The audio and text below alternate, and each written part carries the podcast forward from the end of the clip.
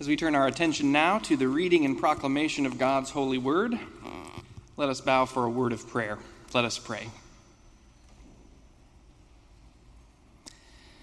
O Lord, your word is a lamp to our feet and a light to our path. So illumine now our hearts and our minds by the power of your Holy Spirit, that as the scriptures are read and your word is proclaimed, we might receive with joy what you have to say to us today. All these prayers we make in the name of Jesus Christ, the Word made flesh. Amen. This past week, I was thinking about what to preach and managed to finish my sermon on Monday, which ordinarily is great because it means the rest of the week is less stressful. But by Thursday, as the uncertainty around the election continued, I was thinking it's probably not the best sermon for this particular Sunday uh, given the angst that our country has been through this week. So I was thinking about uh, what should we talk about instead this morning. And sometimes when things get complicated, the best thing that we can do is just get back to the basics. And thankfully, this morning we were able to celebrate uh, the baptism of Henry. And uh, when we think about baptism and what it means, we are thinking back to the very basics of our faith and what it is that we proclaim in the gospel of Jesus Christ. So, this morning, what I'd like to do instead is to reflect on the meaning of baptism, uh, to get back to the basics of our faith as we uh, recover from the past week and look ahead uh, to the weeks to come. So, uh, that's what we'll do this morning. The Old Testament text is 2 Samuel 23, verses 1 through 7. These are the last words of King David as he reflected back on his life as the king of Israel. Uh, these are poetic words about what a godly ruler looks like, uh, according to David, who was a man after God's own heart. Now, these are the last words of David, the oracle of David, son of Jesse, the oracle of the man whom God exalted, the anointed one of the God of Jacob the favorite of the strong one of Israel. The Spirit of the Lord speaks through me. His word is upon my tongue. The God of Israel has spoken. The rock of Israel has said to me, One who rules over people justly, ruling in the fear of God, is like the light of morning, like the sun rising on a cloudless morning gleaming from the rain on the grassy land. Is not my house like this with God? For he has made with me an everlasting covenant, ordered in all things and secure. Will he not cause to prosper all my help and my desire? But the godless are all like thorns that are thrown away, for they cannot be picked up with the hand. To touch them, one uses an iron bar or the shaft of a spear, and they are entirely consumed in fire on the spot. The New Testament lesson is Galatians 3, verses 26 through 29. In the first couple of chapters of Galatians, Paul has been speaking to these two competing parties of Jews and Gentiles who were trying to figure out how to live together under the one umbrella of followers of Christ. And these verses are a sort of crescendo to Paul's argument as we reach the end of Galatians 3. So listen once again for the word of the Lord. In Christ Jesus, you are all children of God through faith. As many of you as were baptized into Christ have clothed yourselves with Christ. There is no longer Jew or Greek, there is no longer slave or free there is no longer male and female. For all of you are one in Christ Jesus. And if you belong to Christ, then you are Abraham's offspring, heirs according to the promise. Friends, this is the word of the Lord. Thanks be to God. Well, what a hard week it has been for us as a nation. The angst and uncertainty of this very close election has left many of us feeling exhausted or perhaps even downright overwhelmed. The truth is that our partisan politics have taken quite a grip upon many of us, regardless of what side of the aisle you might find yourself on. Our nation is deeply divided, and the vitriol and the suspicion with which we hold one another as a society has at times gotten downright ugly and deeply personal. I was sitting next door in front of Riverside Methodist Church on Tuesday handing out water as voters came and went. Uh, Bill Hoff and Emily Knight next door had the idea, and our staff um, took shifts at that table throughout Election Day. And as I sat and watched, I was wondering what was going through people's minds uh, as they came to vote. People seemed rather subdued. A couple of times, a truck drove by waving a profanity laced campaign flag. Another time, a person screamed out the window of the passenger side of the car as it drove by. I couldn't help but wonder uh, what sort of anger the woman across the street in the park waving the sign uh, received throughout the course of her day. In many ways, it seems like our political discourse has disintegrated from anything resembling reasonable civil discourse. As a nation, we've begun to attack one another's very personhood. No longer is American our primary political identity. Now we are deplorables or trolls, fascists or communists, and so on. As we've seen in this past week, in our society, we have come to question not just one another's politics, but one another's very identities. We have reduced and simplified the other into little more than a vote for the opposite party. But, friends, as Christian people, our most fundamental identity is not up for discussion. Our most fundamental identity cannot be altered by the rage and angst of our society. There is a permanence to who we are because no other human being has been given the power to define us at a most fundamental level, save for one Jesus Christ our Lord. This morning we've celebrated the baptism of Henry Andrews, and in fact, it could not have been more timely. As we have witnessed this visible sign of an invisible grace, we have been reminded of the fact of our own baptisms into Christ Jesus. We've been reminded that no matter what sort of identities our political climate might try to stick onto us, our most fundamental identity is always that of our baptism. Our most fundamental identity is that we are a child of God, God's beloved.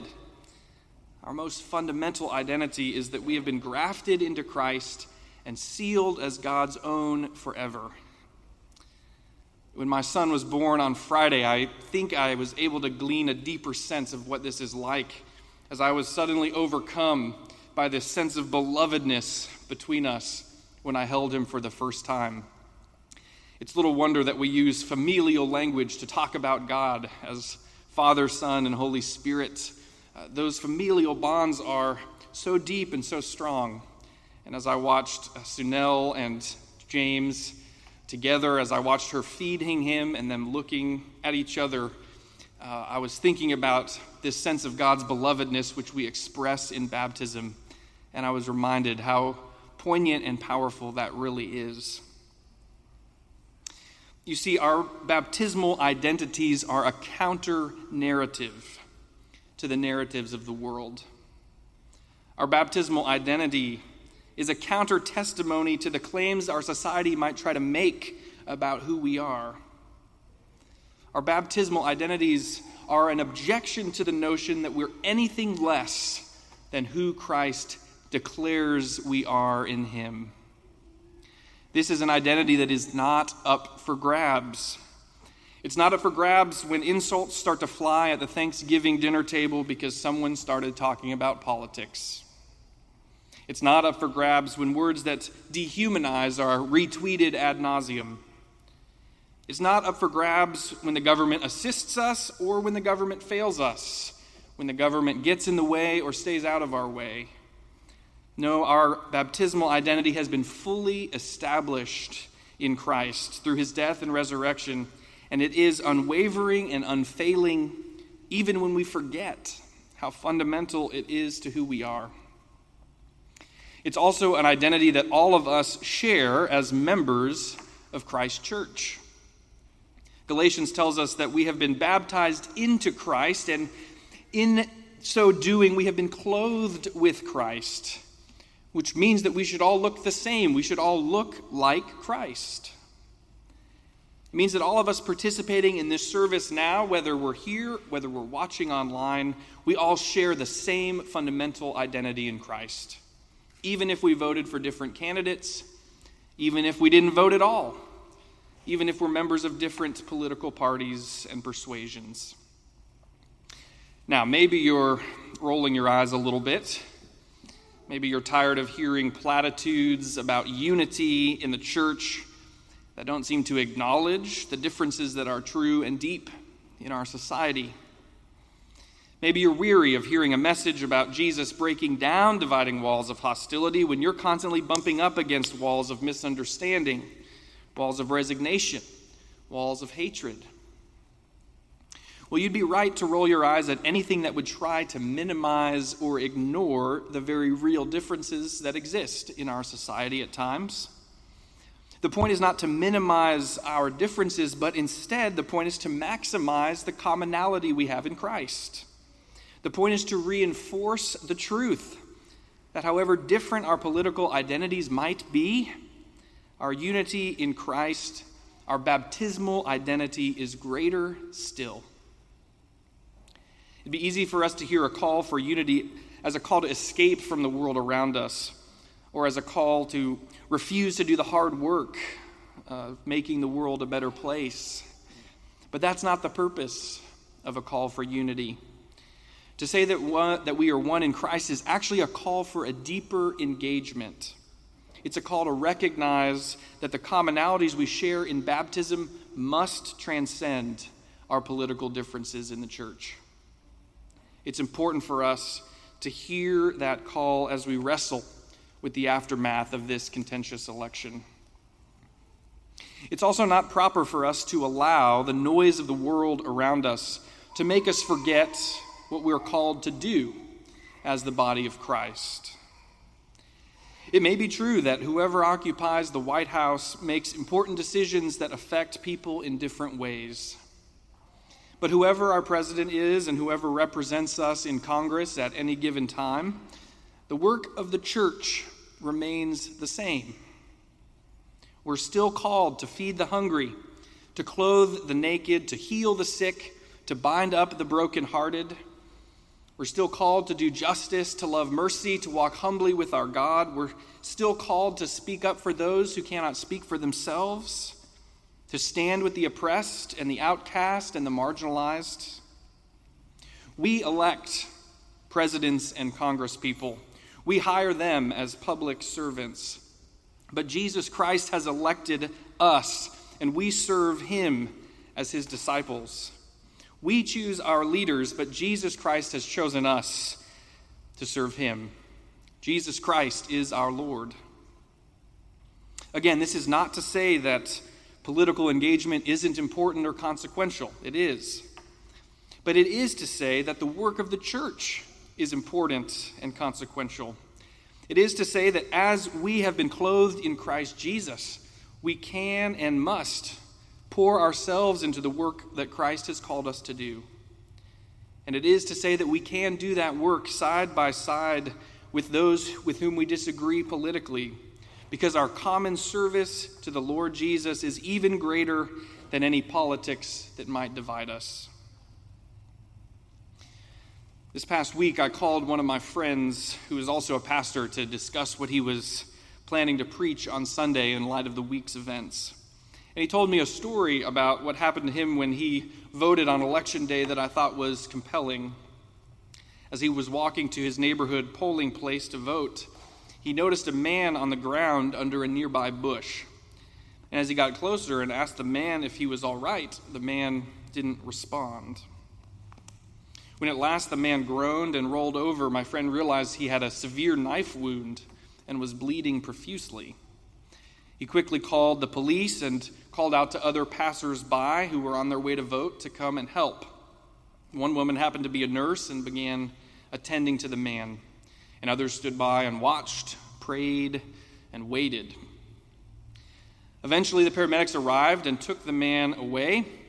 And after the ambulance had departed, my friend said he looked around and uh, glanced at everyone else with whom he had shared this emergency experience. And he realized that all of a sudden a certain commonality had taken shape among them. All of them had been on their way to vote or coming from having voted and all of them would have done anything in their power for that man in his moment of need, and none of them knew who anyone else had voted for. For my friend, this was a moment of epiphany, and he was reminded that in certain sacred moments we're most defined not by our political affiliation, but rather by the urgent needs of others that lie before us. As we recover and recalibrate from an emotional, challenging week, I hope and pray that we will remain focused on the work that God has called us to do as a church because our world, our city, and our neighborhood continue to face urgent needs as the pandemic rages and as the economy sputters. So, may we acknowledge that politically we do have certain divisions and that those divisions run deep. But even still, may we remain focused on what unifies us in Christ. May we remain defined by our baptismal identities and refuse to allow any dehumanizing words to take root in us. And may we remain deeply committed to the work of Christ in the world, knowing that because we are all one in Christ, nothing else could ever be more true about who we are. Alleluia and thanks be to God. Amen.